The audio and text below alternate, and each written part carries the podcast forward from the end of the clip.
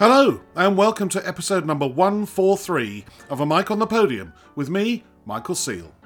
Before we start, I want to thank my latest Patreon subscriber, Kentaro, for his support and all my other Patreon subscribers for their continued support.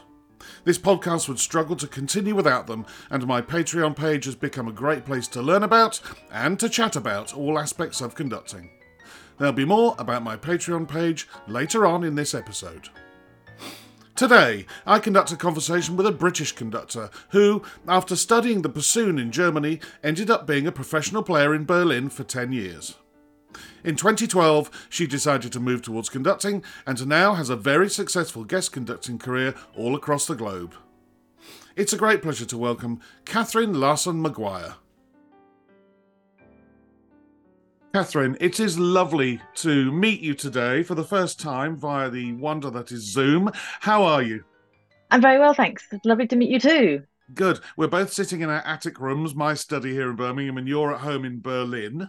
Um, but I know you're not from Berlin, and your accent gives it away that you're not German.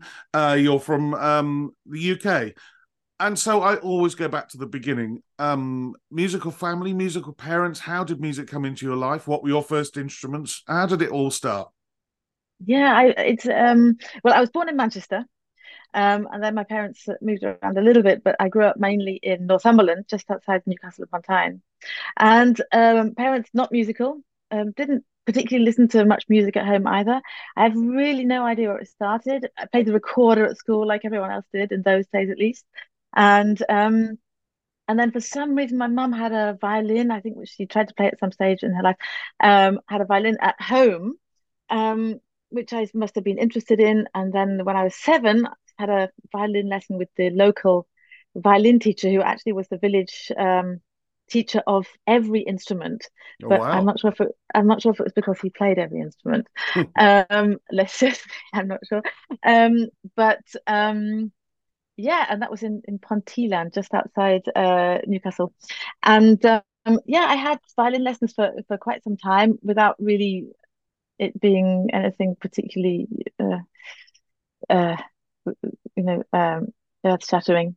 Um, hmm. And then about uh, when I was probably about 10 or 11, I was invited to play in the county string orchestra. And as so many people say, of course, when you start playing with other people, other people of your age, and you realize you can get a day off school, um, hmm. and it's actually quite fun, then um, then it suddenly started to make sense. And um, that's that's what I really, really um, enjoyed at first and yeah, I, I was I actually wanted to be a violinist um, rather than a bassoonist, and uh, I got to the stage of going to the Northumberland Schools Symphony Orchestra, which I was actually the leader of. Wow! Um, just uh, it's not really a wow. Um, have, I think you had to have a grade four to get in, so um, I did I did manage to get to grade eight on the violin, um, and uh, yeah, and just kind of, sort of went on. It was just a part of my life, not a not a main part, but it was a, certainly a, um, an interest. And um, then I went on a, um, and then I actually did actually get into National Children's Orchestra mm. um, when I was 13, so I, and which goes up to age 14. So I was really one of the oldest just for the year, and I was on the last desk of second violins. And that's not a good place to be because there were 10 desks of second violin. So I, wow. I will never ever forget as a conductor, I've never forgotten how far away you are from the conductor if you're on the 10th desk of the second violins. And of course, it's not very cool at all to be on the last list of the seconds. Um, and uh, but that was quite fun in its way. And uh, then I actually got to meet some um, other musical young people from the south of England who were, of course, very posh. And they all had famous teachers, and I felt a bit inadequate. But um, it was that was certainly an experience. And then for some reason, there was a bassoon hanging around at school was in my normal school, uh, comprehensive school in Ponteland, and um, nobody wanted to play it. And I said, "Let's, I'll give it a go." And um, to be honest, it seemed much easier than the violin. uh, and I'd stick by that actually. um, and um, and then uh, probably because I sort of played the chord and it's the same same principle. Um, then I, you know, um, of course, even in those days there was a shortage of, of young bassoonists, not as bad as there is now. Mm. Um, but so I got into things like county wind band really quite quickly, and then I went on a course um, with um, uh, which was being run by Jill and Dave Johnston. I don't know if you've come across them. They're the parents No. of Guy Johnston, the cellist. Oh yeah, no guy. Yeah, Yeah. and Magnus Johnston. It's a very musical family. And his parents used to run these courses all around the country. And uh, they're absolutely fantastic. And his mom's a bassoonist, um, um, amateur or a, a teacher. Um, and his dad's a pretty good clarinetist and a conductor. And um, I went on a course with them, just a sort of chamber music course. And they um, said, Oh, you know, you should, you should take this a bit more seriously. And they actually phoned my parents to say, Oh, she could be quite good, you know. Um, why don't you get her some proper teaching? Nothing against my teachers in Northumberland, but um, they weren't professional musicians. I'd never met a professional musician at this stage. I was about 15. And um, they said, you know, should um, why don't you suggest that she auditions for Chetham's, Mm. which I did, but on the violin. At that stage, I was, uh, you know, the violin, the bassoon was just a very um, peripheral thing, a bit of a joke. Well, Hmm. it hasn't really changed. But um, and um, so so I auditioned for Chetham's, and they said, oh, then, yeah, violin, not really. Um, but then they did all kinds of sort of uh, fun um, games, oral tests, clapping exercises, rhythm things, improvisation, which I really enjoyed, and apparently I was um, surprisingly good at considering the standard of my violin playing. Mm. So they said, "Did you play anything else?" "Oh, sort of played the bassoon, uh, just sort of started, or you again. So well, practice the bassoon a bit and come back and do an audition on the bassoon, which I did, and then I got in on the bassoon. I thought I'd kind of sneak in on the bassoon, then change to violin. That didn't happen. Um, I sneaked in on the bassoon and stayed on the bassoon because I had uh, just uh, such a fantastic time actually playing the bassoon. And it was the first time I'd met professional musicians. My teacher was Graham Salvage from the Halle, who plays the bassoon. And that was just a revelation. You know, I was doing things like um, studies, which I'd never done before. And I, I started again almost from scratch. But I, I only went for only for sixth form, so I was 16 when I went. And um, this was just it was this was a real a real revelation um, and then it was clear to me this is really what I wanted to to do with my life to, to play the bassoon or do music in some in some way be in an orchestra and I was already interested in conducting and I don't know why I Yeah. don't even never seen, never really seen any conducted uh, conductors. I'd occasionally gone to Northern Symphonia concerts, but that was a bit of a luxury um, with my parents or my mum, and um, and I don't think there were many female conductors around at, in those days anyway. But I can always be remember being being totally fascinated by by conducting. And, Well, I think uh, you're. I think so- you're only the second bassoonist I've spoken to. I mean, the other one's rather an illustrious name, which is Sir Mark Elder. yeah, he was yeah. bassoonist, of course, and, and went through the national systems and played in the National Youth Orchestra.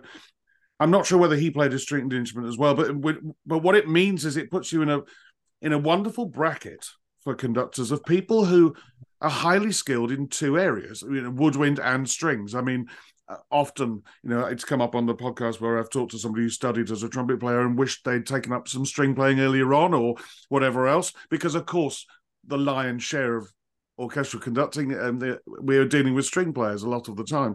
So at least you had a double background, which is great. I mean, I'm sure you still lean on your violin playing skills or knowledge to this day very much. Absolutely. And I'm actually lucky enough to have three friends who even uh, play in a string quartet with me. Um, I play viola actually in the string Yeah. quartet. But um, you know, every couple of months we get together and play string quartets. And I always say it's just it's the height of civilization. A, a glass Yes. of red wine and some Haydn, Mozart, Beethoven, or whatever. Um, it's just it's just absolutely wonderful. And of course, for orchestras, it depends on the orchestra. But where I started off with the orchestras I started off with, which are um, amateur orchestras and youth orchestras, it's of course it's invaluable to um, first of all to be able to show that you know a little bit about what you're talking about, um, but then also to actually know it, um, not Mm. just to to show it. And um, for bowings and stuff like that, I mean, I always go to the bowings try and play the, stuff myself, and yeah, it's a huge help. So I'm incredibly grateful. I mean, shame about the same shame about the piano, but um, the, the violin and bassoon is actually a really great uh, uh, combination of instruments. Absolutely. Uh, now, I read, I think it was on your own website actually, that you studied music at Cambridge, which means you didn't go to a hot house. You didn't go from Chetham's to the Royal Northern or, or the Royal, you know, Royal Academy yet, but you went and studied music at Cambridge. And I know that they're the those courses uh, and those places, Cambridge, Oxford, are wonderful for conducting. Now, did you do any? Has the C word appeared as an actual thing you were doing by now? Are you conducting yet? At Cambridge, yes, absolutely. Soon Yeah. as I went, um, I was right, right, because you know at Cambridge it's a very academic. It was a very academic course. There was absolutely Mm. no practical. You didn't have to do. You didn't even have to play an instrument. A little bit of piano for sort of keyboard skills, but um, but um, of course everyone just organized stuff and did anything they wanted. There was kind of you know it was unsupervised as it were by adults. I mean, by grown-ups, we were obviously grown-ups sort of, but didn't really feel like it. Um, and people would just get their friends together and uh, you know put on an orchestral concert. And so I wasn't the only one doing that, but I certainly joined the trend. And yeah, already um first year I thought, right, yeah, why don't I just um you know get my whatever college music society together and uh, tell them that I'm a conductor. And if you know Yeah. if you're as long as you're prepared to organize it and have a good party afterwards, Yes. so you can get all your friends to play, um, then um you could just do it. And I did, and it was uh, without. I mean, it must have been horrifically bad. Um, I can't imagine what it looked like, but um, actually, be fascinated to have seen it. But um, you know, ridiculous things like Beethoven Five and like Four and Vivaldi Gloria. I think was the first piece I ever did um, in a concert. So um, it was. Uh, it had I mean, it's un unthinkable now um, to to do that. But I must have been, you know, rather foolhardy or just uh, not even known how how difficult it is. Um, yeah, so absolutely, I was already uh, so interested in it. I'm doing, I, in my last year, I also conducted the University Music Society Orchestra, the second orchestra, comes to, as Mm. it was known, um, and which was weekly rehearsals, and then other stuff. Uh, it was, you know, you could really, as long as you had sort of energy, um, and uh, prepared to to take, you know, to take everything as it came, then you could do anything Yeah. and that was yeah. of course an amazing experience And were you being mentored or taught by anybody at this time, or were you just learning by doing? learning Um, by doing Yeah. absolutely learning by doing and I don't know how really um fascinating to see it now but no I, I didn't I hadn't had any lessons I wasn't being mentored by anyone I hadn't really even um worked with or even seen any illustrious conductors famous conductors in in my second year at Cambridge I got into ECYO as, as it was known at that stage European Community Yes. Youth Orchestra um and that's when I first came into contact with these incredible conductors. The first course was was with Giulini, Mm. um, and then there were you know Abbado and Haitink and these huge names who were just so inspiring. And of course, what they were doing was so far away from so far away um, from what I was doing. But um, that's uh, you know when I started to uh, have they're very distant, but some some kind of direct contact with these incredible conductors, conductors who I still uh, absolutely revere now. Yes, absolutely. I mean, they're three massive names, and you know, three gods of the world that you know that we uh, we work in. There must have come a point when you decided, do you know what? I would like to be a bassoonist uh, because you went on and did a postgraduate uh, postgraduate course. I'm assuming it was a postgrad course at the Royal Academy of Music on bassoon, and then on further to study in Hanover, and eventually arriving at the Karajan Academy. Was there a moment, do you remember, where you thought, I'm going to put the conducting on the back burner because I love it, but actually the bassoon is the thing I want to do. I want to go and play in orchestras. Because that route, by doing a postgrad of the Royal Academy and eventually ending up at the Karajan Academy in Berlin, shows that you were interested very much in being an orchestral bassoonist, I would say. Absolutely, absolutely. I I look back a, a lot and wonder. I don't think there was a conscious moment of a decision that I'm going to leave conducting now. I think it was um it was just a very kind of well-traveled route that people were doing. Also, a lot of friends after Cambridge went to London to a, a music college, and I you know it was Cambridge was amazing. It was just three amazing years. But it was time to go into the go out into the real world. I think by that Mm. stage, and the real world being London, not particularly the Royal Academy of Music, but um and. I really wish that I'd um, applied uh, to do conducting there, I have to say. Um, but I just thought it was so um, maybe too beyond me, or there was no chance that I'd get a place, or I didn't even entertain the idea, I think. Mm. Um, while at the academy and studying bassoon, um, I, I was still very interested in conducting, and there was a, I'm, maybe you know Denise Ham.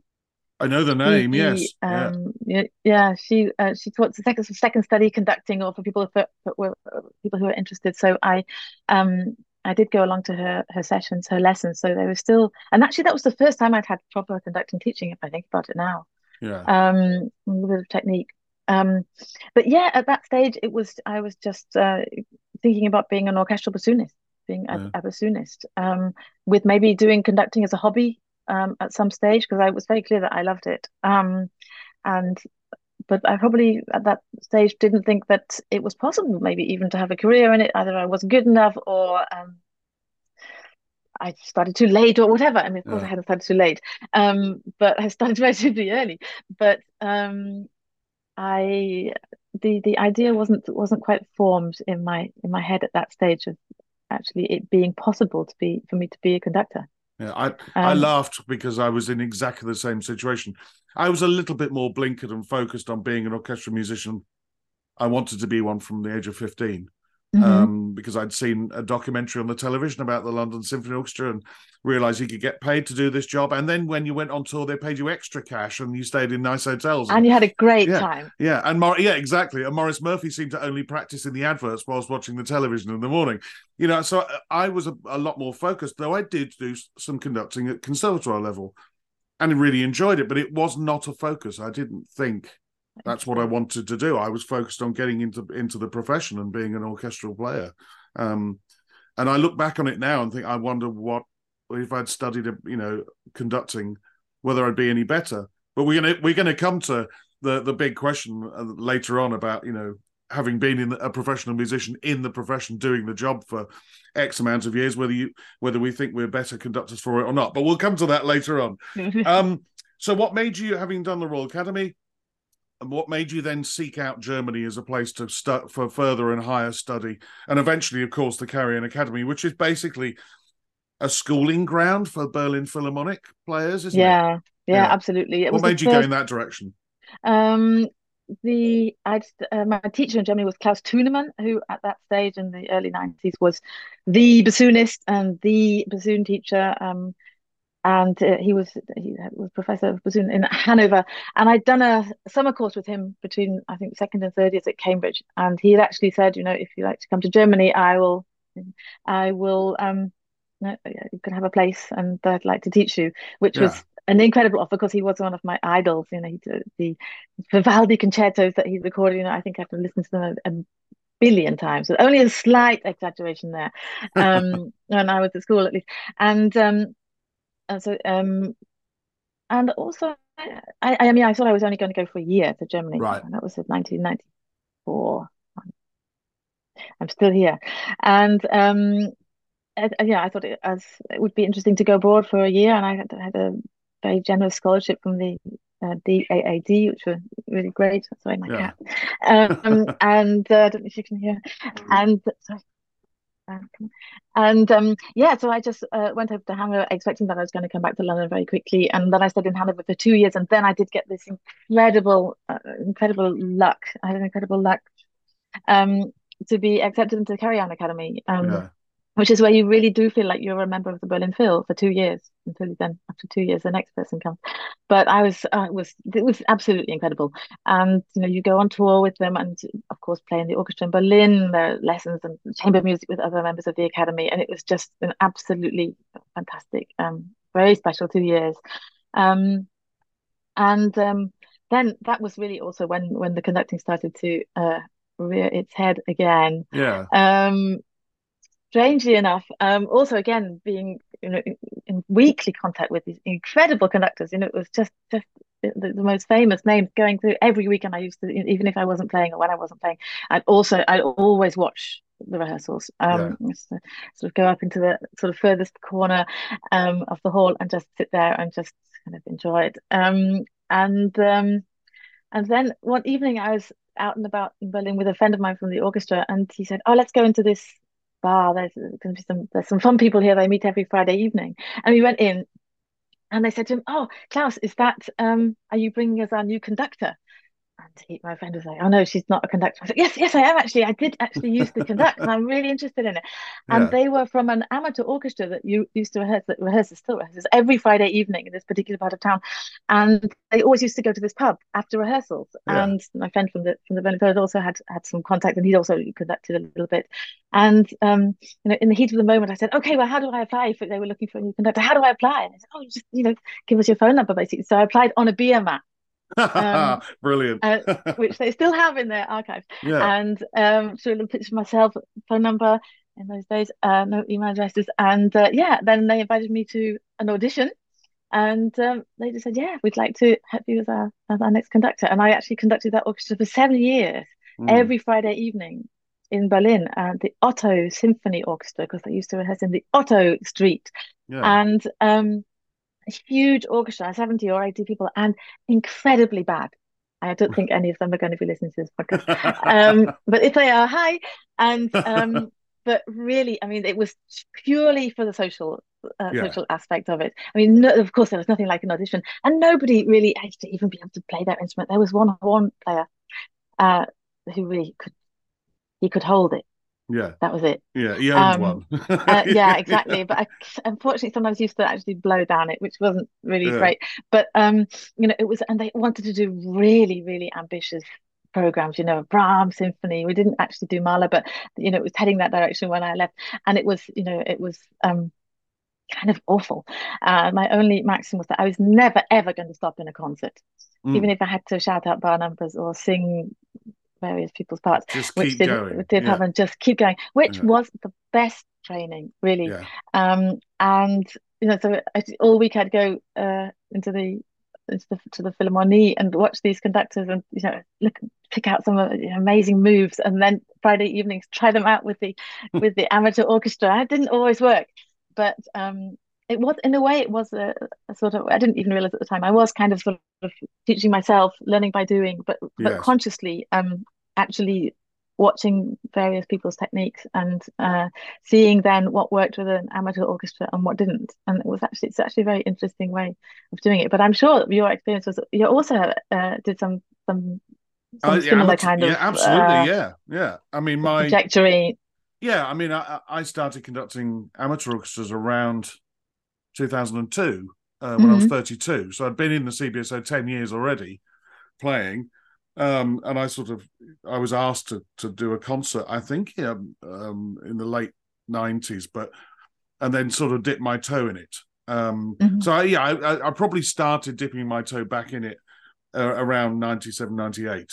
But then uh 02 I was asked to to conduct the orchestra. I actually I conducted again only the other day in a concert still 21 years later. Um I conduct them twice a year pretty much. And out of blind Brilliant. loyalty because I love them and the, and it was their 30th birthday concert actually the Symphony of Birmingham and I wrote in the program that I honestly think without the CBSO obviously and, and without the Symphony of Birmingham I would not be doing what I'm doing now because I was about to say to you However, I mean, the Symphony in Birmingham are very, very, very good. They're not as bad as the Otto Orchestra you mentioned. Uh, they're very good indeed. But you spend a lot of time with them. You have to learn the scores very hard anyway to teach it to them. But then, you know, you spend a lot of time actually learning the scores with them, doing it. And Absolutely. any piece I've done with Symphonia, I could stand in front of any professional orchestra in the world and know that I could conduct it because I've I've done it, you know, inside out, back to front, upside down. You know, you have to fix you have to fix problems that when you get into the profession, you never have to fix. Um, Absolutely. and actually, sometimes what it means is when you conduct a professional orchestra and there is a problem, you can pinpoint it quite quickly because you've had to pinpoint every single aspect of that. Um, and Absolutely. yeah, without though the, those experiences with amateurs and youth orchestras, which I'm sure we'll come on to later with you as well, you know, uh, you you learn how to hear, how to fix things, but you learn the scores so bloody well, don't you? So you know, Absolutely. yeah, Every Friday evening for half a year. You know, we only did two programs a year. Yeah. And it was always a, it was always a panic in the uh, in the dress rehearsal. But um, yeah, of course you learn them and we occasionally would have sectionals as well. So of course sectionals are a really wonderful way to get to know a Mm. score.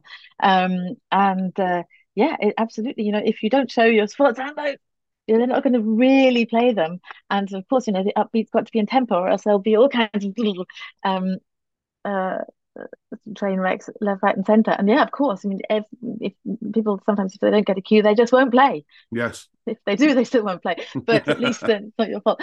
But um, no, it's a, it was invaluable. I was I say exactly the same. If it hadn't been for this one fateful evening, and then all these seven years with the Otto Symphonica, then um, I also probably wouldn't be wouldn't be doing what I am doing now. An amazing, amazing way to learn.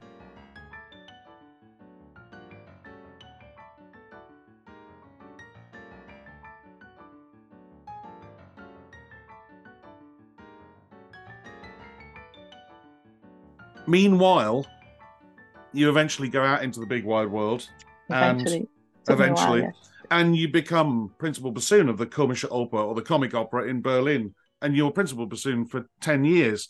What? How was the journey from Karajan Academy out into the a, a quick seamless, or did you do a couple of years of trialing everywhere and anywhere? Um, how was that? there was a no there was what a little a little bit in between which i don't probably isn't mentioned um i first went to bremen to the theater to the opera orchestra in bremen yeah. straight from Karajan academy and that was that was that was hard because yeah. it, you know you, of course berlin phil it's it's you know it's luxurious. It's just fantastic. Um and then you go i mean bremen's a it's a good orchestra. It's a so-called a orchestra in germany but it's it really is the real world. And opera and symphony concerts and um, a lot of work a lot of you know my for the first opera that i played and you really are thrown in is was rosenkavalier. Oh. um, and there you know i can remember being absolutely terrified. Um, also when i started the Komische Oper um, sometimes you you know if you're lucky if you have one rehearsal if it's a revival from the previous year where you weren't there um, and you really are thrown into i think i had a, my my worst panic in otello uh, where I just did not know where we were. I was just thinking where we could be anywhere on this page. I don't know where we were. You know, if the if the conductor thinks the orchestra knows it really well, you know, they don't put down the the empty bars or anything, no, and it's no. just in. Was that it? Oh, um, but luckily you normally have really, um, really, really helpful, friendly colleagues who you know carry on. It's figure fifty nine. and the next page. Um, so uh, that was really that really was going out into the real world in Bremen, and then I was there for three years, and and I um, went back every Friday afternoon for the Otto Sinfonica.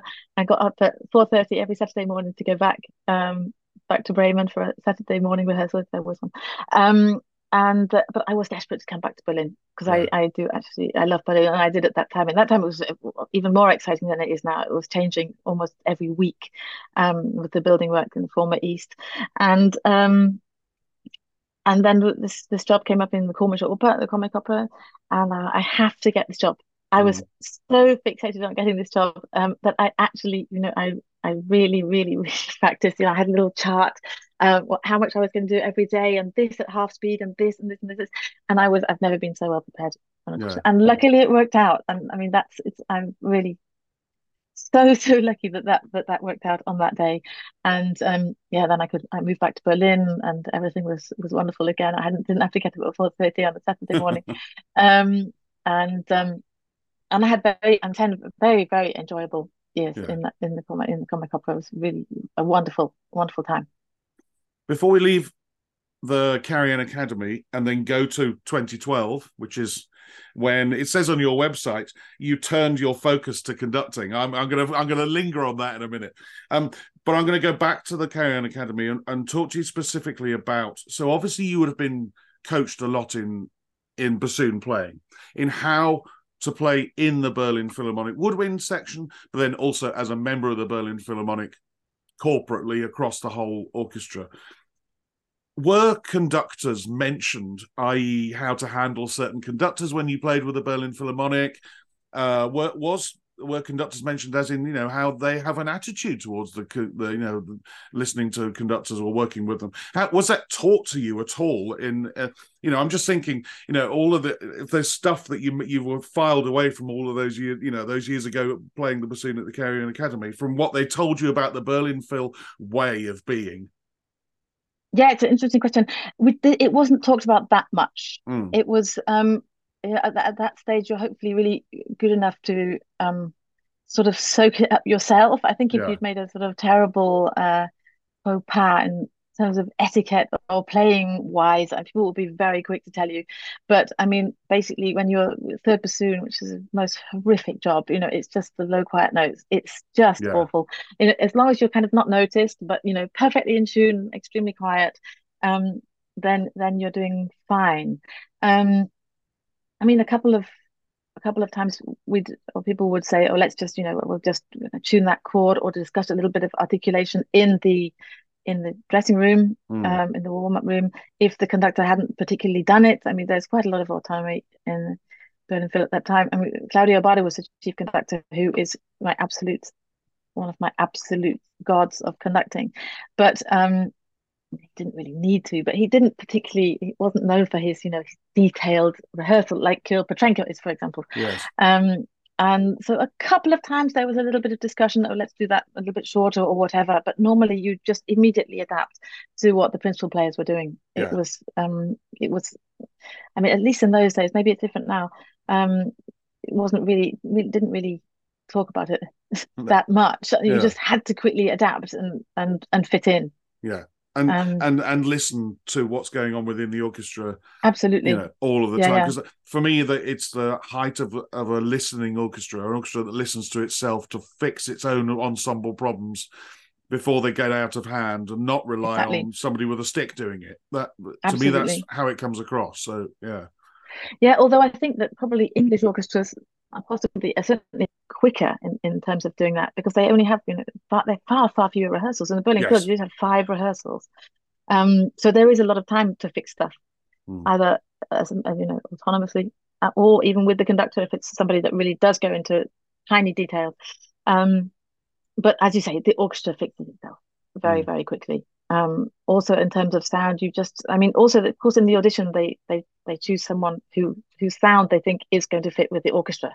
I don't think they they choose someone who was you know had a totally different sound. Obviously, I've been playing in Germany with Klaus Thunemann, who who was the you know the guru of bassoon sound at the time, and one of the principal bassoons had studied with Klaus Thunemann, so there was a real progression there. And um, you know, I sounded like what they wanted yeah bassoon to sound like, and not that I wasn't the only one, but um, at, at that stage I'd been in Germany for two years, so um, and it and it, it fitted well. Um, but I mean, it is- it was terrifying at times. Um, you know, when you know, a bardo fixed his beady eye on you with this kind of terribly sort of shocked look when you had to be incredibly quiet, and Yeah. it was just it was there, there was one moment at the end of Mahler three where the third bassoon just has a bottom D, a horrible note, and the bass is just playing on you know one hair, just basically absolutely inaudible, and Abbado's kind of looking over, just sort of looking looking personally offended that he can actually hear yeah hear something coming out of that bassoon. Um, but then again, if you don't play it, then of course also everyone will know because you know Yeah. it was it was. But of course, you know if it if it goes well, which normally hopefully um, it might do, um, then of course it's incredibly incredibly fulfilling and you know, it's you're euphoric after these concerts with as part of this most incredible machine in a way um, with one of these uh, amazing conductors standing at the front. It was really some of the most memorable, special um, experiences. I said I was going to mention it. You turned your focus to conducting in 2012, it says on your website. And the question I've written underneath with two question marks behind it in capital letters is why? Because I know why I started thinking about conducting and doing more, and it sort of just gently and slowly happened. But what what was it that made you think, do you know what, I really do want to conduct more often, slash all of the time and put the bassoon Mm. away what was it? Why was it a long te- s- slow process over the 10 years or or did you just think do you know what? I really want to give this a go It was a bit, a bit both actually. Um, it was it was a maybe a um a process over the five years before Right. I actually left the orchestra because I started doing more. I wasn't just doing the Otto Sinfonica. By then, I was doing some actually really good um, amateur orchestras, uh, conducting Yeah. some good amateur orchestras in Berlin, and I'd been doing a lot of um, some youth orchestras, a lot of sectionals for youth orchestras. Uh, Junge Deutsche Philharmonie, I always do the woodwind sectionals where you also obviously have to conduct. And if it's a Mahler symphony or something, um, also great, great, as I said, great way to learn a piece, but also a great way to um, actually start thinking about how to conduct a Mahler symphony if you just Yeah. have a few woodwinds. Um, but so there was that, and then um, at the Komische Oper, um, a few friends and I sort of got a, got a group together and uh, sort of chamber orchestra, a chamber ensemble. Um, and I did a concert every year with them in the Komische Oper, and we did things like Pierrot Lunaire. We only did also difficult stuff, and again, very ambitious, but yeah uh, been young and uh, a little bit um, naive, maybe. But um, fearless uh, things fearless is what you are that's what it is maybe yeah was Yeah. yeah, was. Um, Schoenberg Chamber Symphony and uh, Mahler Lied von der Erde in the chamber music version and things like that. Yeah. Um, and then and uh, you know already people were sort of started starting to notice at the, the comic opera, and I uh, Kirill Petrenko was the the chief conductor there at the time, and he came to the uh, Pierrot Lunaire performance and oh, yes, it's not bad. And would you like? He asked if I'd like to conduct some just piano rehearsals for the operas. Yeah. the operas, um, which I did, which was absolutely amazing, um, Yeah. an amazing experience. Um, and uh, strangely enough, it, it's a recurring opera. Uh, Rosenkavalier was one of the ones that I'd uh, conducted quite a lot. And my husband's a singer at the Komische Oper, and he was in that show, so that was kind of a nice little coincidence. But um, so it was getting more and more, and um, I'd even started to do a little professional work, and also even strangely enough, a little bit of conducting teaching, although Oh, yeah, um, yeah. not not quite yet in terms of technique, but in terms of um, what I thought that, well, I still think um, orchestral musicians need from a conductor, which often isn't very much talked about in conducting uh, study. Um, Hurrah! hurrah! Uh, I've just spent a week in Glasgow uh, conducting uh, the Royal uh, Conservatoire of Scotland, their symphony orchestra, but also spending every other waking minute with uh, five conductors in their conducting oh, class. great. And they were very thankful for me for telling them all of the other stuff. You know, they get taught what to do with their hands and their arms and their faces and how to learn a score and all. And I was talking to them about, you know, what you should and shouldn't say and talking about Exactly. programming and talking. It's the other stuff. It's the practical Of stuff. course. Um, The vocabulary, the, the exactly. vocabulary that you Yeah. use, you know. yeah, You don't tell someone to play quietly, you ask them to play quietly, um, Yeah. and that kind of stuff. And um, so yeah, and then in 2012, there was a kind of um, uh, there was a certain moment in, in 2011 when I actually thought, okay, um, actually, one of the catalysts was a rather sad occasion. that, Um, a very good friend of mine, um, his partner died, um, quite young, mid 40s, um, of a brain tumor, and it really brought it home to me that you know we only have a short time here, I only have Mm. one life, and you know I thought if I don't do this now, I will regret it forever, and you know the same thing might happen to me tomorrow. So I Mm. thought like this is you know um take this as a kind of um yeah keep um and um and, and do it, and then I just thought okay I have to make a- a clean break now, so I just absolutely resigned. I Mm. didn't immediately start playing the bassoon, but I left the opera. It was also important. It was important for me, but also for my colleagues, my former colleagues, to know that I also meant it seriously. You know, they said, "Oh, you can take a half a year off, you can try or whatever. You know, or take a year off, or you can do you could get under fifty percent of your job or something." And I was like, "No, let me just let, let's. I just want to do it." Mm. And I'm so glad I did it that way. I have to say. Um, and it was also nice the first couple of years I actually played um, in a lot of other orchestras um, as an extra bassoon. Also in London, I played in the LPO quite a lot, which was really, really great, something I, I hadn't done. And um, so I, I also saw that side, um, Yes. which yeah. I, I played a little bit in London, BBC and stuff when I'd been there, or, or just the early few, first few years in Germany. But then I had a big gap and I didn't really, I hadn't had much contact. But RPO and Philharmonia, and mainly LPO, I did a lot of in sort of 2013 and 14 um, when I was just phasing out. And um, that was also really, really interesting to see the similarities and differences between yeah. English and German orchestras, and orchestral Mm. musicians. Um, so it, yes, so to answer your question, it had been building up to it for a long time, but there was that moment where I said, right, it's now or never. I think it was my 40th birthday as well that sort of felt a little bit like a watershed or a turning point. You know, if I don't do it now, it's going to be too late. I wish I'd done it sooner, but better than late than never.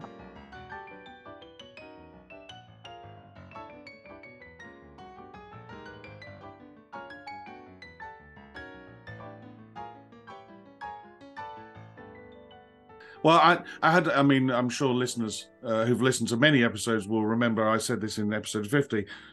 Uh, I retired, and I'm putting inverted commas up in the air on July the 2nd, um, 2014, as a violinist.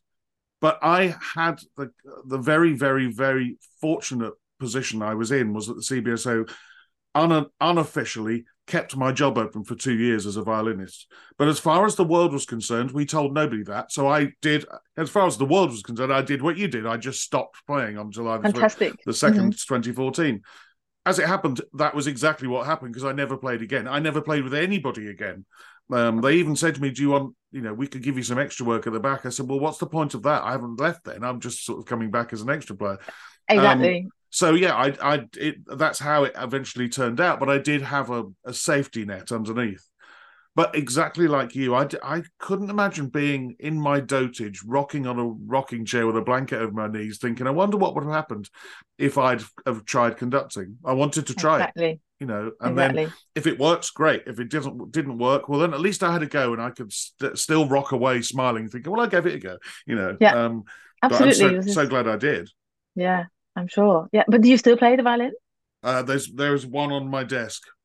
there's one, try, there's, one on my piano. Yeah, oh, exactly like yours. The bow sitting on the. Um, uh, it, it's sitting on my desk, gathering dust, and occasionally I'll try a bowing out. And I did actually play it in public, uh, coaching a a string orchestra recently that didn't want to have a conductor but wanted to learn how to, you know, sort of conduct themselves. Uh, and it wasn't very good after yeah. nine years of not playing. But um, I don't miss it um, at all. Uh, I, you know, I love what I'm doing. Um, how soon into your decision to stop? I mean, uh, you list mentors as John Carewe, who, of course, famously was also teacher and mentor to Sir Simon Rattle right back at the start of his career. George Hurst, who's another very often quoted name on this podcast, and Vladimir Jurowski as well. How, uh, who you assisted. Um, how soon into the process, or had you always been mentored by them during the time you were playing the bassoon? Um, d- did you immediately go and seek some some help? Um, well, George Hurst was. Uh, I went to Canford, the Canford, the famous Canford Summer School, um, three times. The first time was in 1995, which is when I'd um, just moved to Germany, um, and so I was. I, I think it was it was actually before I started with the Ottos. Um, so I was obviously uh, probably looking back to come come back to England and do a summer course, and I thought the, yeah. that that uh, sounded like fun. Um, was a little bit later than that, um, but it was around the time where I was uh, starting to become get my interest back in conducting or thinking I should do it yeah. a bit more. And then I didn't go for a couple of for several years, and then I um, went back in 2005 and 2006 to Canford, and yeah. um, and the uh, the first time, I mean, George Hurst was quite a um, uh, formidable, formidable um, person, and it, it, was also a kind of scary. And he used to pick various people to sort of be in his class, as it were. You know, they were yes. um, four groups, and uh, if you were in his class, you know, it wasn't it wasn't fun anymore. But of course, it was it was great because you got a lot of a lot of teaching, a lot of time with the orchestra and with two pianos, and then I was lucky enough to get into George's class, and suddenly it's uh, you're learning, you know, all through the night, all this, um, you know, and you have you kind of had to do it George's way, George's way, or the highway. But um, I learned a, a, huge amount really from from that. Um, and he also, in fact, he used to do a, a day of masterclass in uh, somewhere in in the UK, which he invited me to a few of those. Um, and um, so that was he was very important in lots of ways.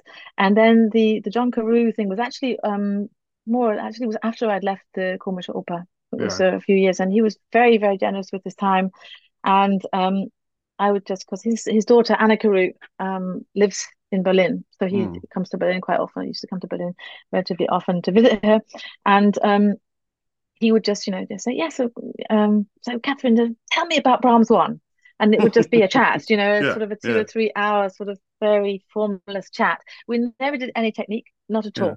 It was never ever about, you know, you need to do more with your wrist or whatever. It was just only about the music, which was great actually. Yes. Um, very, very, very interesting.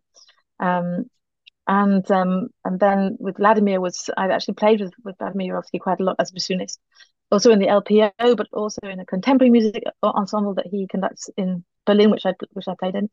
Um, so I knew him quite well. He was also assistant conductor at the Komische Oper when I started, and ah. Kirill Petrenko was the chief conductor. And Vladimir was the first Kapellmeister, so we had also great conductors then as well, um, and uh, well, virtually the same age. And um, um, so yeah, just know, knowing him, like yeah, being sort of close to him, uh, being a player and having the chance to talk to him. He, you know, I think the first time he just sort of said. Um, uh, I was telling him that something had fallen through, and he said, "Are you free next week?" And I said, "Yes, I am now because this thing didn't work out." And he said, "Oh well, um, I'm with Concertgebouw next week, and I don't have a have an assistant. Would you like to come?" of course, I would absolutely yeah. love to come. Yeah. And um, so again, it was a mad scramble to learn quite a, a typical Vladimir Jurowski program, Birtwistle and Messiaen, and um, but um, uh, that was fantastic, of course, to go and listen. And Bert was, was there and sit in the hall and says, Catherine, go and tell Vladimir that the second gong from the left's too bloody loud. I'll tell him that now. We're still rehearsing. Go and tell him. But yeah. um, it was it was a really really wonderful experience. Of course, Vladimir is, is incredible intellectually and in terms of his programming. It's just he's absolutely fantastic. So I learned a huge amount from him as well, and that was uh, that was until re- relatively recently um, Mm. that I'd done a, a few uh, with the and with the LPO as well. I assisted him on Mahler 2, which also involved conducting the offstage music, Yeah. um, which was Which one is- of the most nerve-wracking things I've ever done. I'm grinning and smiling. I've done it as well. I did offstage for Tristan and Isolde for uh, um, Andris Nelsons on the CBSO, and I've yeah, I've done various things. Isn't it frightening? My It is God. Absolutely terrifying. Yeah. And also Vladimir being Vladimir, uh, he wanted the the one off stage, the, the marching band and the 2 to come from one side of the stage, and the the horns and the timpani thing to come from the other side in the festival hall. Yeah. Um, but there's about I think well, I know one minute forty two seconds in between, and I had to run uh, through the backstage. Um, and get to the other side, and then you just see the, the monitor, and it Yeah. goes very quiet, and you just see you just kind of, um, you don't hear anything at all and then you just have to start. And the first, of course, there's only one rehearsal in the in the in the venue, and the first time I didn't get there in time. I wasn't sprinting fast enough, um, and uh, you know I was sort of just arriving, and I was like, Catherine, oh God. so and that was it, you know. Um, so you know, and uh, so that the in the actual in the show, you know, there were people waiting, holding the doors open, Mm. um, going from the backstage in the festival hall. I was running with my score open at the right page, and then there, and it was fine, but absolutely nerve wracking. But um, yeah, um, again, sitting in Vladimir's Mahler rehearsals is also a revelation. Of course. Before we leave and go on to guest conducting and youth orchestras and maybe contemporary music, we'll we'll see where the the chat goes. It's popped into my head, and because you know I've been in the the same situation as you. You know, you've had people who you would call a mentor, like George Hurst and uh, Vladimir Jurowski, who you know you would have uh, assisted and also been taught by, in George's case, uh, technical ways of conducting but also you would have played for, as you said, Abbado, uh, Haitink, uh, Giulini, and played for countless others, including Kirill Petrenko at the Comic Opera. If you put a video on yourself today uh, and GoPro uh, yourself in a rehearsal, do you think any of those people have rubbed off on you more than others? Because th- there are moments when I know if I want to be clear, I go to a Sakari Oramo upbeat because I played for him for 10 years. He's the clearest Brilliant. upbeat I ever saw. If I want want a particular one particular one or two particular gestures, I go to a couple of uh, in the Andris Nelsons bag that I watched him do. But uh, you know, most of the time, none none of this is conscious at all. But I'm sure I've watched myself back in video and thought, oh, there's an awful lot of that in there, an awful lot of this. You, how do, do you? If you look at yourself in video now, do you think there are certain conductors who rubbed off on you more than others? Yeah, but more more maybe in my head. I think Yes, I'm doing a certain gesture than Yeah. I than I actually see. But yeah, I mean, I I love Abbado's elegance. Um, and you know, this kind of wonderful kind of phrasing movement. I think, oh, that you know, that's uh, uh, I'd love it if that looked like anything like Claudio Abbado. Um, and yeah, of course, of course, Kirill Petrenko as well, you know, incredibly clear and you know, super rhythmical and you know, very um if things aren't particularly together, maybe I might go, go into that kind of style. Um, and what I loved about Bernard, Bernard Haitink, of course, just this absolute clarity and being very, very, uh, very kind of cool, never, never getting um, sort of out of control. And Mm. um, which you know, it's like maybe good to get out of control at certain moments, but you know, occasionally, if if uh, if, I- if I want that kind of atmosphere, then I might kind of think, oh, that's a little bit channeling channeling the inner Bernard Haitink here, just doing something very very small, contained, controlled, sort of hopefully perfect in his case.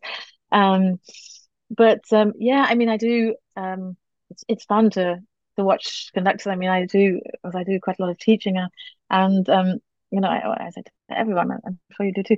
Um, you know, take this and that from someone else, and then you make it your own. You make a kind Yeah. of synthesis of all the movements that you that you like and that hopefully work to make your own technique. I think that's true of conducting more than of any other form of musical expression, performance. And it's the hardest thing about assisting or going to somebody else's rehearsals.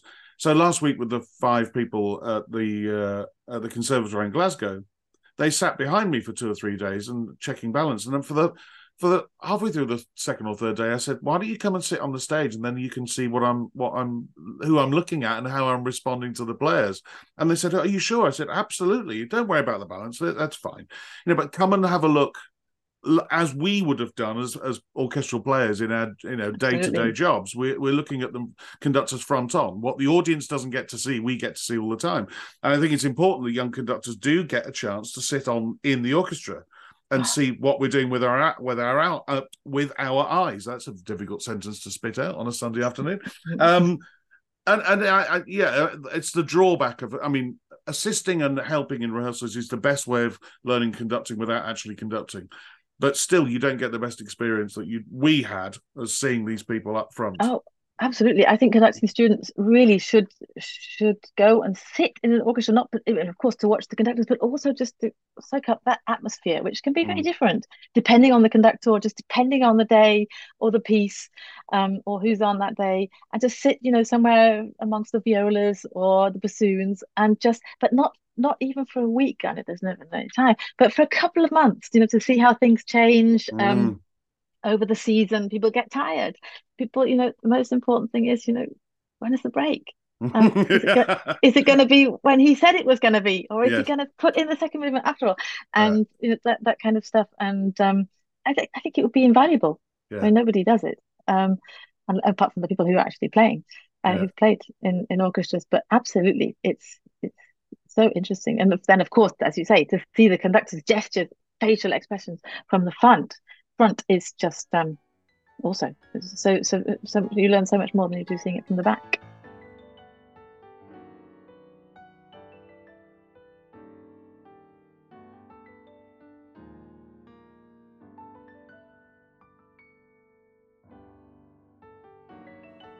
I am going to keep it personal between the two of us because I remember my first guest conducting engagements away from CBSO was my home orchestra and I conducted them. They were the first professional orchestra I ever conducted. But I do remember my first ones away from home, my first away fixtures when you're literally on your own for the first time. You're flying somewhere or you're you know getting on a train and going somewhere across Germany. To, how were those first uh, trips away. And did you have any? I've asked this before. I mean, if you had a choice of a program, did you have a, a piece that you like to go and conduct on those first engagements? But if not, you know, did you have any tactics, any thoughts, any, you know, what sort of things calmed you down, or any mental processes? Yeah, I mean, the first one, the my very first um, professional thing was in Magdeburg, which is quite near to, to Berlin. This was a strange occasion because um, I knew a few of the players. In fact, it was still when I was in the Komische Oper. It was just the the last year, my last yeah. season in the Komische Oper, and a lot of those players thought it was a bit strange that the principal mm. bassoon of the Komische Oper was coming to do a symphony concert with their orchestra, and it was slightly difficult um vibe at the beginning, but it, it was fine. The program was they just they just gave me the program. I think I could cho- choose one piece. Um, a slightly strange program actually. Um, it was um Brahms' tragic overture and Schubert unfinished. So it went. It was sort of very dark and depressing, and then it then it went into um, Copland Appalachian Spring and Bernstein Divertimento. So it was wow. sort of. Um, Let's get happy in the second half. exactly, exactly, yeah, yeah. and uh, it really was. It was. It was the two halves were so different, and um, I think I suggested the Bernstein. That was all, but um, in I, I, I think I was very naive. Um, I just went there and thought it was going to be fine. I noticed that some people were slightly weird, um, but I just kind of kind of got on with it. And then they invite, uh, invited me back for the next season for a very different program, which was also just given to me contemporary, hardcore contemporary stuff, and and two pieces by Liszt of all things. So again, it was a slightly weird program. I mean, it wasn't until much later that I actually got to choose choose um, mm my own programs normally but um yes it is strange when you suddenly you're you're on your own and at that stage i still wasn't quite sure whether i was an orchestral bassoonist or, or a conductor or what was going on and i'm sure that i'm sure that showed. I'm sure people were, were wondering what, what's going on, which is one of the reasons, as I said, where I decided to make an absolutely a clean break. Yes. Um, although in Berlin, I'm still a lot of people still know me as that bassoonist. Um, mm. I, oh, we heard so you know if I'd see someone I hadn't seen for ages, oh, we heard you. Have you left the Komische Oper? Yeah, it was, you know, only like 11 years ago. Yeah. But um, of course, how how do people know then? Um, why should they? Um, but um, yeah, and after that, uh, after that, there was, a, a, I mean, a lot of a lot of youth orchestras came along, and also a lot of stuff in South America uh, sort of came almost as a coincidence at the beginning, and then that, that grew. Um, and then, of course, I could just I, I could choose my own programs, and I just chose stuff that I, I thought was going to be fun for festivals, young people, young musicians, um, crazy stuff. Um, and uh, yeah, if I'm lucky enough to choose programs, then you know, my gosh, I, there's normally almost a theme or a soloist or something, and if not, then of course the sky's the limit. But yeah. as you know, it's different every time. It's funny before that clean break is made, or was made, you made yours, or was made for me. You know, I had a similar experience. I went and conducted a, another orchestra in the UK. I won't say which one, uh, but it, the story will give away because the person will know who I'm talking about. But I was introduced to the orchestra and I looked out and I saw many people I knew because, of course, the UK orchestra scene is quite small. Um, you know, you, you do people do go and play extra in other orchestras and stuff like that. I looked at the second bassoon who looked and his mouth was wide open. And the reason why it was wide open was we used to speak regularly on the phone because he ran the the cricket team for his orchestra and I ran the cricket team for mine. And so we used to oh, try brilliant. and fix fixtures together. And then of course we'd play cricket against each other. He was a wicket keeper, I was a I was a fast bowler. And he just looked with it, this puzzled look with a mouth open as if to say, so the guy conducting us today is the guy who, who I've faced playing cricket and know as a second violinist. And I think that yeah. confusion is you know, I know of another orchestra where the manager said to, to me, said to me, "Did you notice the first day that I rang you up to book you for work?" And it was the day after that clean break. He wouldn't book me until I'd made the break. You know, he wouldn't wow. do that. Yeah, yeah. Um, yeah, yeah.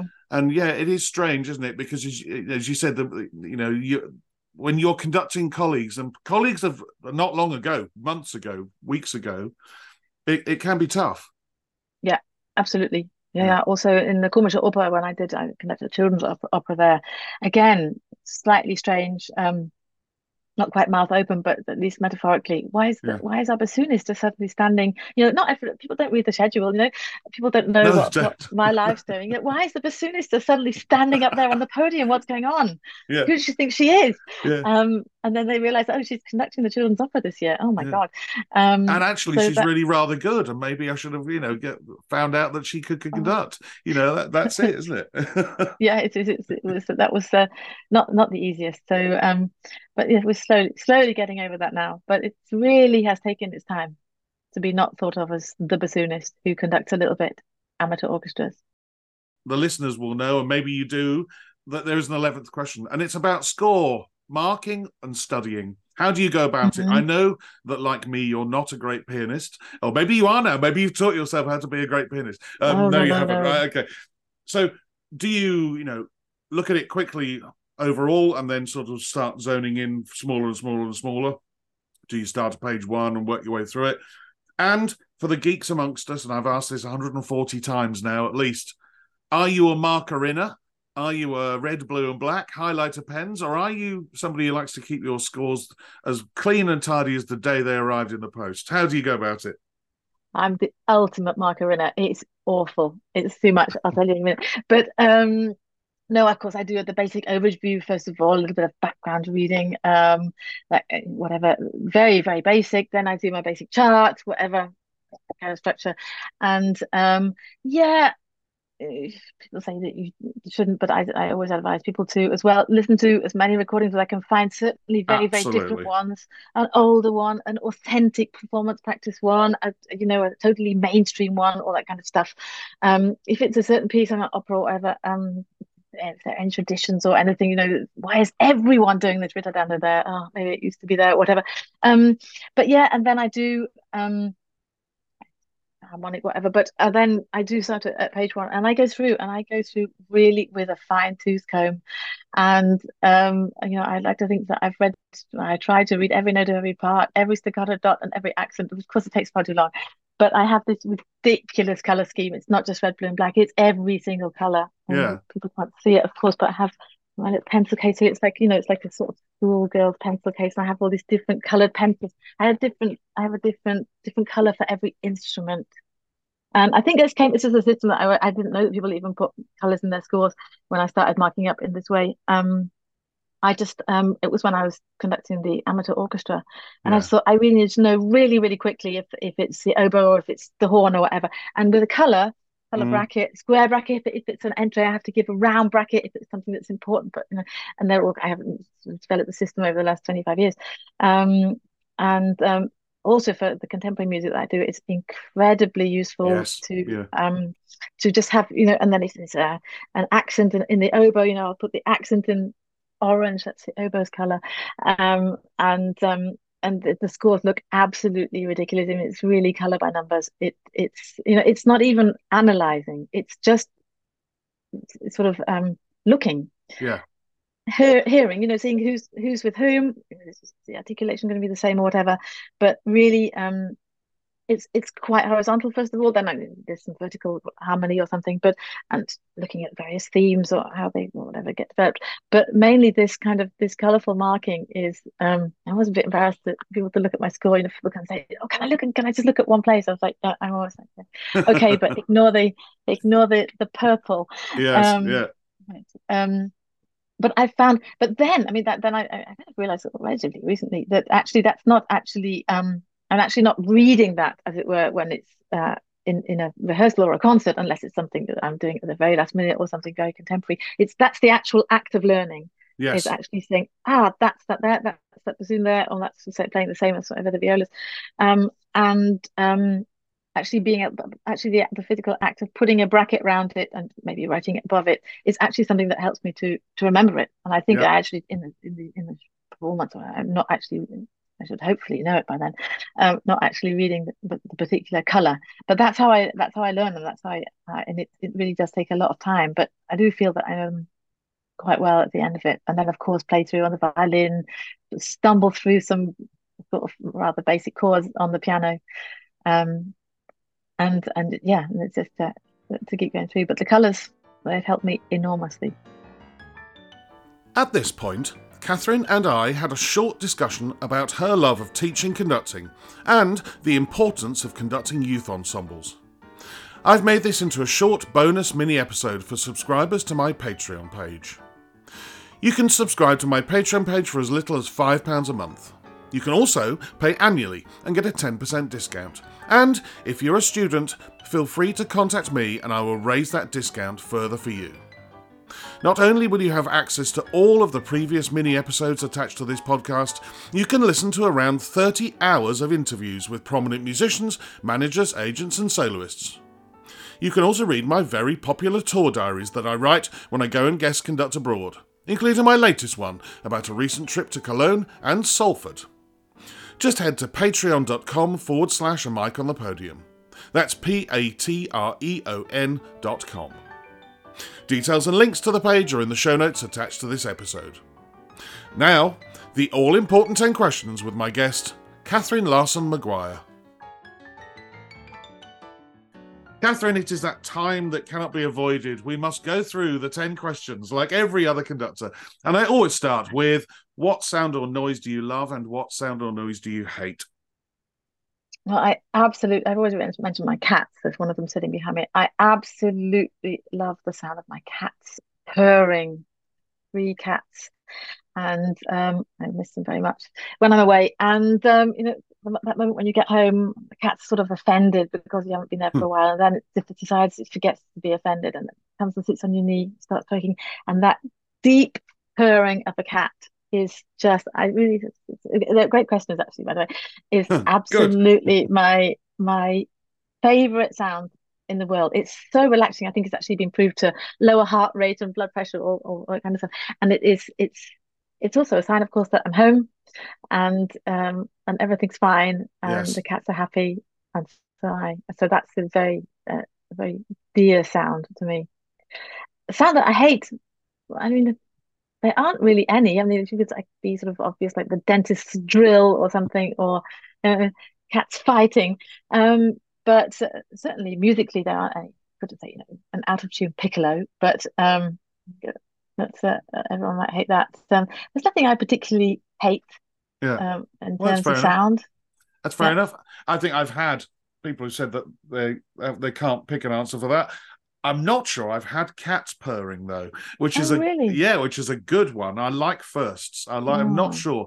Uh, um, somebody may well email me or tweet me and say, "Well, actually, you know, episode 64." But anyway, I don't remember another cat um cat purring as the answer to Yeah. question one, which is very good. And maybe your cat's feature in number three. I don't know. If you had 24 hours free, what would you spend it doing? Well, certainly being with my cats would be some of that. But um, I um, I live here in Berlin with my three cats and my husband, and I would be at home.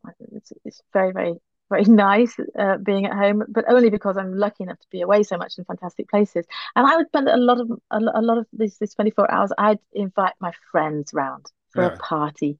Um, I'm also lucky to have a really wonderful circle of friends, some of whom were colleagues in the Komische Oper. We're kind of nearly all musicians, it has to be said, yeah. very um, uh, not not particularly broad-minded circle, well, broad-minded in one respect, but um, all more or less musicians, and uh, we with each other regularly, and um, it's it's always wonderful. And uh, if I had this 24 hours, I probably wouldn't spend the whole 24 hours with my friends, but um, you know, I do very very simple things. You know, sort of go for a walk, have a wonderful cup of coffee, and get home, then prepare just a really great party for my friends and I have a kind of sort of a children's party, and I don't really cook stuff. I just sort of get crisps and biscuits and drinks and make right. whatever crazy cocktails and uh, just hang out with my friends. Again, sounds very simple, um, but because I'm lucky enough to do, you know, to travel to to different places and see all kinds of stuff, it's um, it would just be very very nice to be at home with uh, people that I'm very close to. Well, you mentioned cocktails, so maybe half of the answer to question 10 will be interesting. We'll see. Uh, hopefully, it's not a, bo- a, bowl of peanuts, is your answer to question 10. We'll find out. we'll find out. Uh, question four is Who would be your favourite conductor or conductors of yesteryear? Uh, well, I've already mentioned Abbado, who's yes. who's my absolute favourite. Uh, who worked with, was lucky enough to work with several times. And I'm sure everyone mentions Carlos Kleiber. How can you not? His elegant technique. Uh, um, Bernard Haitink, I love Bernstein's energy, uh, Karajan's charisma. Um, those are my those are my main names.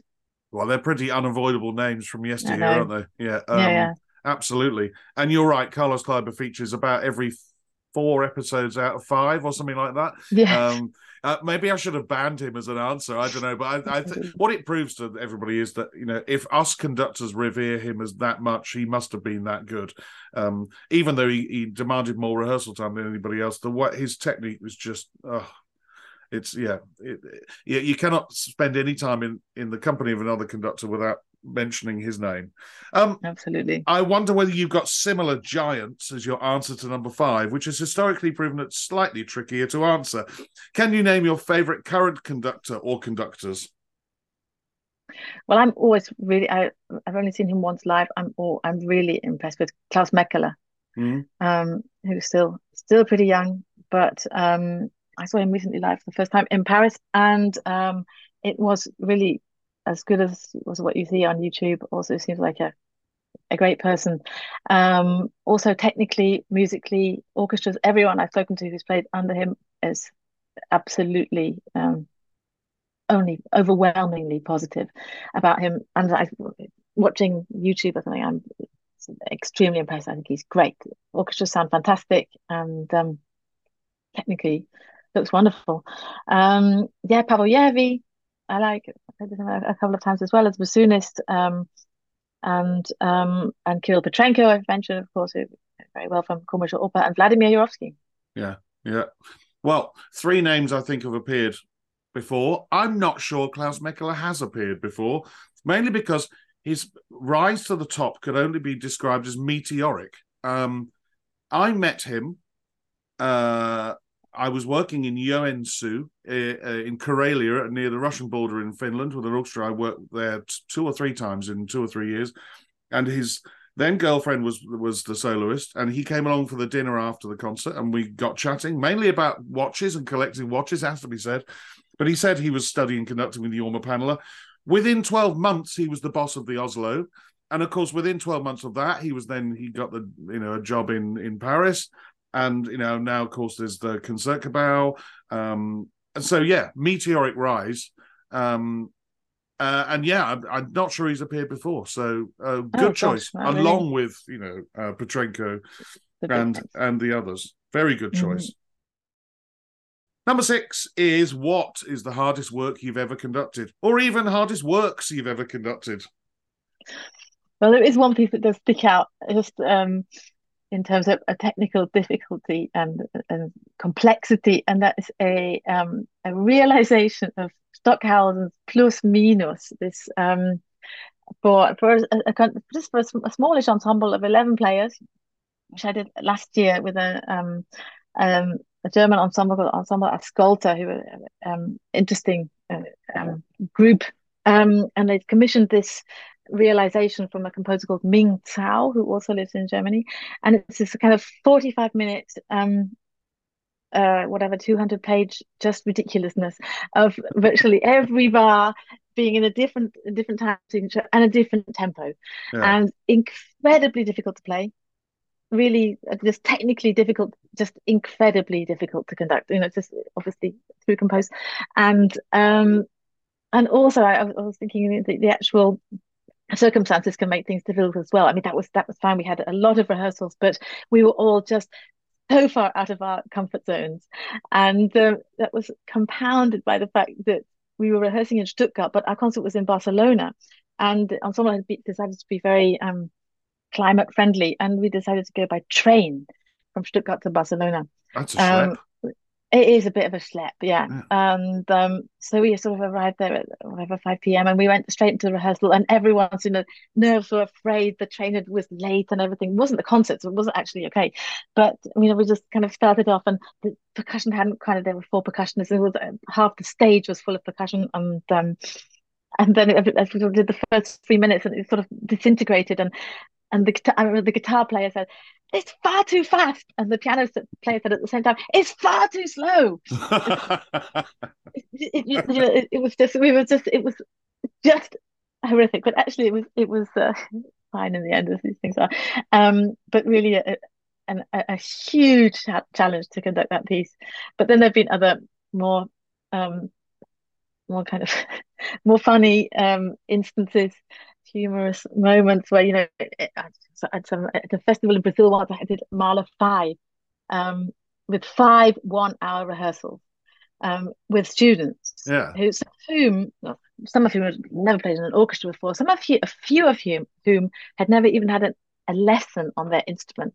Wow. Um yeah so that was again this was one of these things like i'm not going to stop whatever happens. I mean at at you know at one at certain stages there were only you know four or five people playing and i was looking in the woodwind and doing a huge breath and showing them where to you know where to start. And um we didn't stop but uh, i think i aged about 20 years during that that Mahler five. And i, I remember one of the old old rather uh rather strict old piano teacher lady coming up to me at the end who'd been listening and she said to me you survived. Mahler did not. Very good. and the thing was, she was right. She was correct. But um, yeah, I mean, those kind of things, ridiculous so-called CLM. That's me, CLM specials. Yeah. Um, ridiculously difficult pieces, you know, with, without enough rehearsal, or you know, so, somewhere in in Brazil or Guatemala or something like that. Um, which um, you know, you just have to get through as best you can. Yeah. I'm going to go back to your Stockhausen uh, because many of my listeners I know are young conductors who will understand the difficulty of conducting a work where the time signature changes all of the time. Um, and dear listener, if you're not conductor, when it, when the time signature changes all the time, you go from four beats in a bar to three beats in a bar to five quavers in a bar and then three minims in a bar. That's that's a technical challenge. But if the tempo remains the same throughout that, it's just maths. When you're having to change the amount of beats per bar and the metronome mark changes in every bar, uh, the only piece I can think of equivalent uh, to that that I've conducted quite on on three or four occasions is by Jörg Widmann called Con Brio. Oh where, yeah, which is all based on sort of sort of meant to sound a little bit like Beethoven, but you might get four or five bars in a tempo and then it changes and then you got two or three bars in a tempo and then it changes again for four bars and then it changes to another tempo and then back to the original tempo. That's hard enough. When it's every single bar pretty much is a different meter and a different metronome mark for 45 minutes i mean i could do it for five or 10 but for 45 minutes my god that's hard. Yeah it was i was actually just looking at it and remembering the horror. Yeah. um but uh, yeah, it wasn't quite every bar, of course. That makes exaggerating, but it was but every still, couple of bars, yeah. really. And and then it's you know it's got stuff like um, the the three four bar is not in three, you know, it's in four because it's yeah, because yeah, so the, the 13 16 is four plus four plus five, the three four is a change of tempo and it's in it the three four is in four dotted quavers, that, yeah. that kind of thing. Yeah. Just um yeah. Yeah, well, and it, yeah, you by the end of that, you, yeah, you you either want to go and get incredibly drunk very quickly, or sit in a dark room on your own. It's well, the first one, the yeah, first one. oh, good, I'd have done the first one as well. Number seven, when traveling abroad to conduct, and it sounds like you travel all over the world, um, South America, wherever. What item could you not leave home without? Well, there are two items, just kind of the same item, which I always take with me, and they have to say they're very cute. They're very slightly eccentric. So I have these three cats, and I have here it's a little model of a cat. Yeah. Um, it's stone cat, which I always take with me to remind me of my cats. And then my husband made me this really wonderful um little I have it here as well it's on my desk. Um, kind of little what can you say? It's just a little collection of photos and it's, it's almost like it's, it's on, a belt. I'm just it's describing it, yeah, yeah. To, to, the listener. Yeah. It's like a belt kind of full of away yeah, full of little photos of, of yeah, photos and, and things to thing, remind you of home. Exactly. Yeah. And the first thing I do when I get to a new hotel room, just um, uh, sort of uh, make my little nest, as you say, and um, I get out the get out the cat, get out this little string of photos, and put it, you know, on the desk where I'm going to using my different coloured pencil to learn my scores, and it immediately, you know, it makes it feel like, oh, that's wonderful. So, yeah, it's very, it's very, very sweet. Slightly eccentric, but very, very sweet. It is, but but it, it, what it does is it means you you you you've now made your home away from home, and that's important. Absolutely. You know, it is, and I do feel at home there as well. Then, yeah, I, do, I don't do anything like that. But when I played, I always had the photos in the in the the lid of my yeah. violin case, uh, so to remind me of home, or at least my loved ones I was I'd left at home for however many you know days, weeks we'd gone away but I think it's important that you know you get somewhere and you immediately feel comfortable, and that's lovely. I, I particularly like the stone cat; very, very nice little, tiny little sculpture for my uh, yeah. listeners. Um, very, very nice little thing. Um, but yeah, I think that's great. Don't care if it's eccentric; it's great. no, it is. It's wonderful. It's absolutely beautiful. so cute. Number eight is a real or fantasy question, uh, and it is: What is the one thing you would change about being a conductor? Yeah, this is a, a, an interesting one, a difficult one. So I have I have given some thought to um about being a conductor uh, itself. I, I, mean, there's there's not much I would change if everything was going perfectly well. You know, it's um people say, you know, what's your dream, dream job, and it is my dream job. It's being yeah. a conductor. I mean, who's lucky enough to be able to do their dream job? It's really really fantastic. I mean, I love uh, I love traveling. I love meeting new people. I love this incredible music that most of the time um, that we get to do. I mean, I, of course, I wouldn't change change any of that. Um, in the wider wider world, I'm very happy that things are changing in terms of diversity yes. and inclusivity. It's it's great, and long may it continue. No, it shouldn't shouldn't change. Um, be careful, um, but it shouldn't change too quickly. You know, um, we need to to make sure that everything's still under control. But I'm very, very happy to see that how, how quickly that is changing. It yes. shouldn't just it, well, it needs to change for the sake of changing as well. But um, it's it's wonderful what is what is going on even in the last even since the pandemic.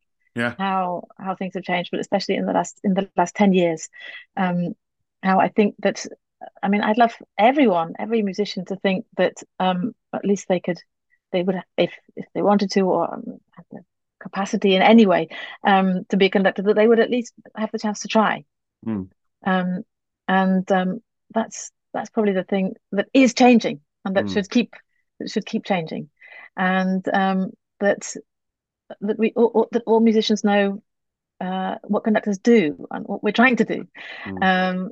and um, that there's possibly more in, some countries, especially in some orchestras, more connection as well between the conductors and the and the orchestral players and I think that that connection has sort of happened a lot more since the pandemic. Um, I said maybe in one of the episodes after we all started going back, and I first conducted I conducted the CBSO the first time they came back after COVID. And actually, after I'd conducted for a little while, I stopped the orchestra and said, "You know what? If any conductor is rude to an orchestra again after after this COVID experience, when we could literally do nothing, we were sitting at home. Could, we can't we cannot survive without you. We cannot survive without orchestras. Um, if anybody's rude to them again or, or, disrespectful again to an orchestra, they shouldn't be conducting because you know we, we spent months sitting at home thinking, well, what can we do now? What I ended up doing was starting a podcast and interviewing other conductors about what we do. Um, but yeah, I, I, yeah I agree with you that I think the things that needed changing are changing. Uh, uh, and as you said, we need to make sure that it happens at the right speed and not changing for change's sake. But it, it it's it's all heading in the right direction. I agree with you. Absolutely, yeah, yeah. yeah. A long may it continue. Indeed. Whilst we're in real or fantasy worlds, number nine is what profession other than your own would you like to attempt? Or have liked to have attempted? Yeah, I remember when I was even younger than when I started playing the bassoon, I always wanted to be an actress. And in a way, I still do. And I'm not going to say that that has a lot to do with conducting, but um, at times there is a certain, there are some, there are parallels, of course. Um, but I, I, I think I'd have really enjoyed that in, in school or maybe primary school even or middle school. Not you know not, not later. I did. I really enjoyed being school play, and I, I maybe had a little um, tendency to be slightly dramatic, over dramatic at times. Um, which and I think that would have been um, something I would have really loved to try out um, in uh, in later life. Well, they say things come in threes. Uh, you are um, the only I can't think of many other people who uh, have said that, but Mark Elder. So you know, you are a bassoonist who became a conductor who said he wanted to be an actor. To, uh, the answer to question oh, nine. That's amazing. So there we are. Uh, we've got yeah, we've got the the three the the three answers or the three things in common with Sir Mark Elder. There we go. Uh, I remember him distinctly giving that answer. And I, I, said it to the, the guys in Scotland. I've said it to other people who are conducting class here in Birmingham there are times when you have to you know you should be yourself on the podium but i think there are times you have to be more you have to be somebody you're not to try and get what you want at times and that that might mean telling a story or being more outrageous with how you beat or whatever it is. And that's an element of acting i think you know that absolutely. you know, and there's a certain physicality about conducting and just the movement just the gestures yes. which has a, such a, a, strong connection. I, I would like to think at least with acting you know and i was and i'm teaching it's this the sign language which uses in the universal human language which is the same as acting you know even without words yeah, uh, I'm sorry. I'm, you're the first person who's. I use that phrase all of the time when I teach. Universal Gosh. body language, the bod, the oh, language amazing. of yeah, and yeah. because you can do a gesture as a conductor, and it's it's it, it, it, it's totally recognizable what it means because we all know what it means. Everybody on the Absolutely. planet knows what it means, and that's yeah, exactly. Yeah, finger to the lips or a, a, a hand palm in front or whatever it is. Yeah. But it could even be something like the third beat of a bar could be like a wonderful backhand at tennis. You know, you, you know when you know when I've hit the ball, therefore you know where that where that beat is. Um, yeah, yeah, yeah. I, I, I've said exactly the same. And finally, Catherine, if the world were to end tonight, what would be your choice of final meal and drink? Yeah, showing my English roots here, I think I'd have to go for the famous fish and chips. Oh. Um, really, my favorite luxury uh, meal, preferably in a cozy little English pub somewhere in the English countryside, with you know maybe a nice pint of bitter or a you know, good glass of wine, um, and uh, that would that would make me very happy. I remember once um, having that very same meal um, at 8.30 in the morning in a pub in Germany, an Irish pub in Germany, one of the most wonderful moments during the 2002, I think, World Football World Cup in Korea. Yes. Um, and where the games were really on, on early in the morning, and yes, uh, went went went along to watch the um, England against Brazil game. It was like eight thirty. England scored first. England were leading one 0 I was having fish and pit, chip, fish and chip, and a pint of beer at eight thirty in the morning in an Irish pub in Bremen, and I was like, "This is pretty good."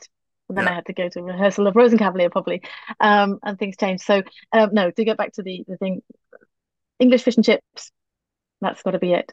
Absolutely. And with a pint of bitter. And I've got to ask, are you going mushy peas as well? If they're good. If they I mean. I think like Yeah. a lot of us we were traumatized by mushy peas at school, Yes. so they were pretty grim. So if they're anything like the school peas, then I'd give them a miss. But I think there are some quite nice sort of gourmet standard mushy peas now, um, Yeah. which I would, you know, they don't, uh, they're not, uh, they're not necessary, but No. I wouldn't leave them. Well, it's a brilliant choice. It's a very, very, very British choice. I love the, the fact that it can, it's with a pint of beer. Uh, and Oh, yeah. to, to be up eating and drinking that at eight thirty morning, that is living the dream, isn't it? Uh, sadly, It's for those who, dream. for sadly for those who don't know what happened in the football result, we lost two one to a freak goal by Ronaldo. Um, I know by Ronaldinho, uh, and we were knocked Well- out of the World Cup. So the the day did not end well, but today has ended well for me because it's nearing tea time, and I've had a wonderful hour and a half chatting to you, Catherine. Thank you so much for coming on the podcast. And I hope one day soon we can meet up, uh, fish and chips, hopefully at the same time, and carry on chatting again. Thank you. Yeah, thank you so much, Mike. It's been an absolute pleasure. A Mic on the Podium was devised and produced by Michael Seal, with music by Ben Dawson. Next time, I chat with a conductor who was born in Bulgaria, but has spent most of his life living in Italy and Germany. Originally a pianist, he switched to conducting, studying with Gianluigi Gelmetti and Jorma Panula, and is probably best known for being the founder of the orchestra he still conducts today, the Mannheim Philharmonic Symphony Orchestra. But until then, bye bye.